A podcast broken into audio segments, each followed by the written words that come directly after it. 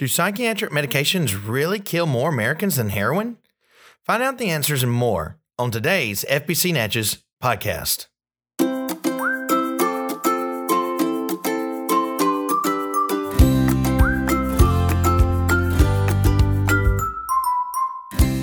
Hello, everyone, and thanks for tuning in to today's podcast. I'm your host, Matt Martin. We have an interesting show planned for you today, and I just want to start out by thanking everyone for taking time out to, li- to listen to today's podcast. Now, I want to read a review from Captain underscore Jack Ryan, and he says this Good stuff. Well, there you have it from a tr- trusted source, and I totally agree that this is good stuff. Well, let's dive into the show today. Uh, I recently came across an article entitled Psychiatric Medications Kill More Americans Than Heroin. Well, naturally, I'm intrigued simply by the title. So I click on the article and I begin reading a sobering article regarding the devastating effects of drugs, both psychiatric medications and heroin.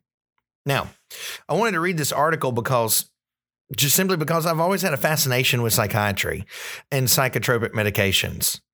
But however, I was not prepared for the information contained within this article.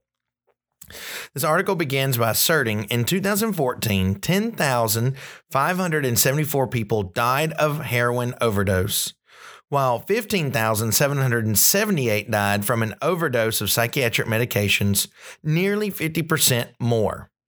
The article continues The biggest killers are sedatives, benzodiazepines, such as Xanax, and Z drugs, such as Ambien, antidepressants psychostimulants like Ritalin, amphetamine, and methamphetamine, antipsychotics in that order.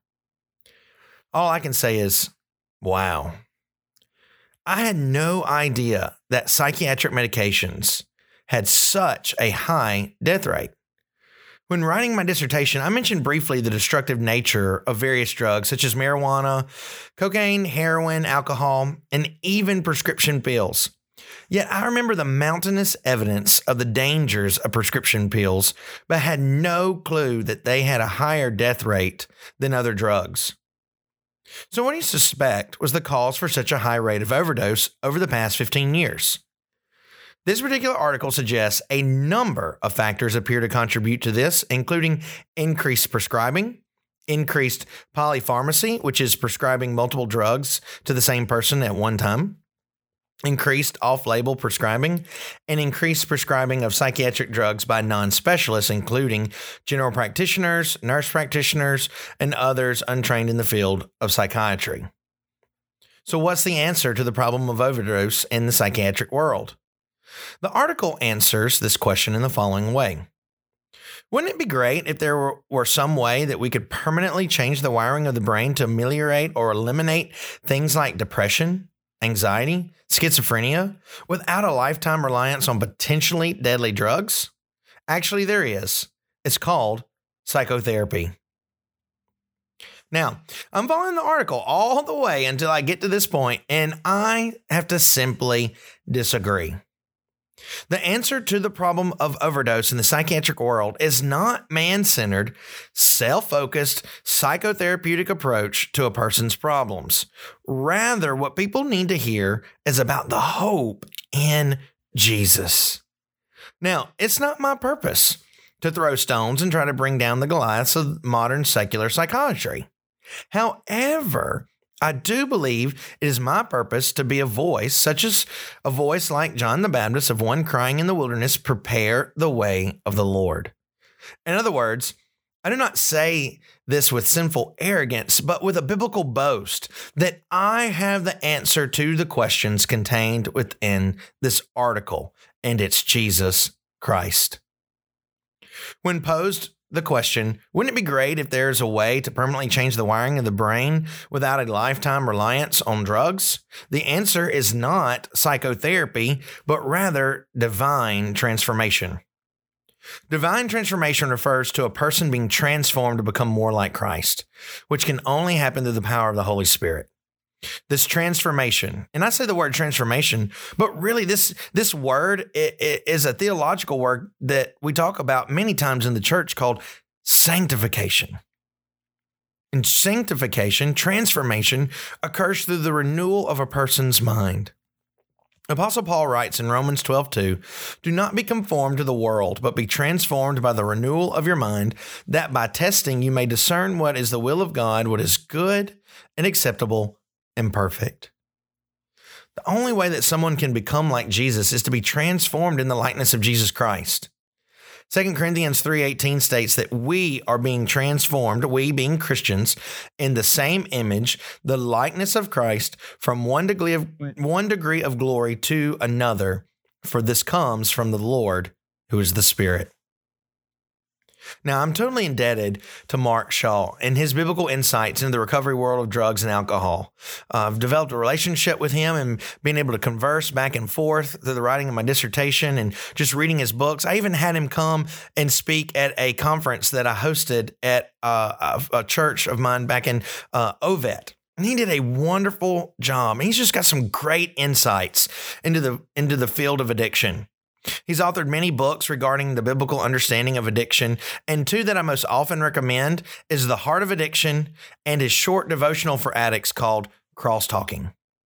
In his devotional for addicts, Shaw rightly concludes a transformation is God's answer for any and all types of addiction, and it is only found at the foot of the cross where Jesus was crucified.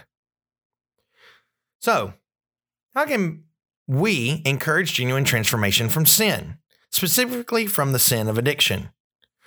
Well, in comes the need for biblical counseling and biblical counselors. This is such a wonderful opportunity for people in the church to get involved with the ministry of the church, to get involved in the ministry of biblical counseling. So, for any biblical counselor, one has the opportunity to counsel one of two ways with a person who is struggling with an addiction. The first direction of counsel really should be to find out if, if whether or not the addict is a believer in the Lord Jesus Christ.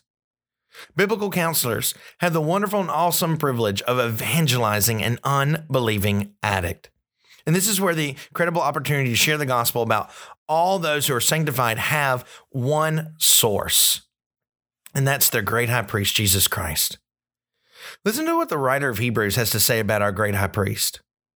For he who sanctifies, that's talking about Jesus, and those who are sanctified, those are talking about, he's talking about Christians, all have one source. That is why he, talking about Jesus, is not ashamed to call them, our Christians, brothers. So not only do substance abusers have one source, Jesus, the high priest. But Jesus, the high priest, has perfected for all time those who are being sanctified in him, according to Hebrews 10, verse 10 and verse 14. As our high priest, Jesus suffered and died in order to sanctify his people. In Hebrews 13 12, the author of Hebrews notes So Jesus also suffer, suffered outside the gate in order to sanctify the people through his own blood. If an addict accepts Christ as their personal Lord and Savior, then the hope of transformation then really does become a reality instead of just a potentiality. And so I think we could just simply say that one's hurt turns into one's hope in Christ. The, the second direction of counsel really involves discipleship. A biblical understanding of transformation really emboldens an addict of the reality that freedom from the slavery of drugs and alcohol is possible. In other words, the biblical concept of transformation really does give an addict hope. And the word hope is used seven times in the book of Hebrews. In Hebrews chapter 3, verse 6, chapter 6, verse 11, 18, 19, chapter 7, verse 19, chapter 10, verse 23, and chapter 11, verse 1. And really, what the author is doing in the book of Hebrews is he's linking the concept of hope to the priestly ministry of Jesus.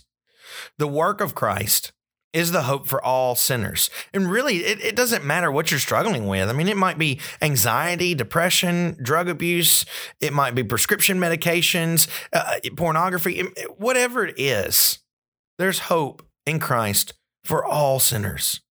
And so, how can we provide those who are struggling with sin hope for genuine transformation? biblical counselors must present the gospel.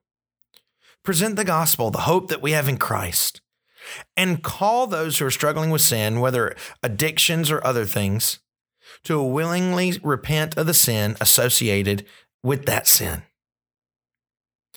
Mark agrees when he says that willingness is the essential starting point for a Christian addict.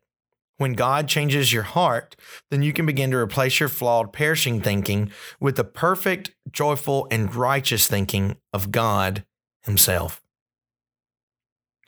So, really, until addicts, alcoholics, those who are struggling with any type of substance make Christ their personal Lord and Savior, there will be no genuine transformation. Instead, addicts and alcoholics will only experience the futility of recovery. Those struggling with substance abuse must be continually warned regarding their transformation because there's danger in continuing down an open and rebellious road of sin. The author of Hebrews warns how much worse punishment do you think will be deserved by the one who has trampled underfoot the Son of God and has profaned the blood of the covenant by which he was sanctified and has outraged the Spirit of grace, which can be found in Hebrews 10 29.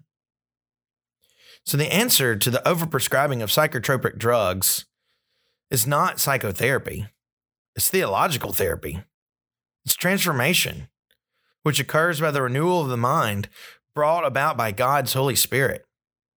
And so today, is there anyone listening who may be struggling with an addiction? Is there someone who finds themselves popping pills? Maybe you know someone who is struggling today. Maybe you can send this podcast to, to them and let them listen to it. And maybe you can talk about it with them. But here's an encouraging word to those struggling with substance abuse trust in the sanctifying work of one's high priest, Jesus Christ. But that presupposes that you've made Christ your personal Lord and Savior. And all you have to simply do is admit that you're a sinner in need of God's grace and to believe in Jesus and commit your life to being godly and holy and living for Him. And if you've done that today, then you can trust in the sanctifying work of Christ. And so, thank you so much for joining us on today's podcast. We really would appreciate it if you would like, rate, leave us a nice reply about our podcast in the comment section somewhere.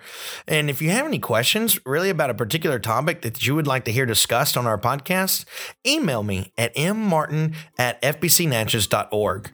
And if you feel like this podcast really has been helpful, send it to a friend and help us get the news out there. Tell others about our podcast. And on behalf of the church staff here at FBC, we love you guys. We're praying for you, and we'll talk to you next time on the FBC Natchez podcast.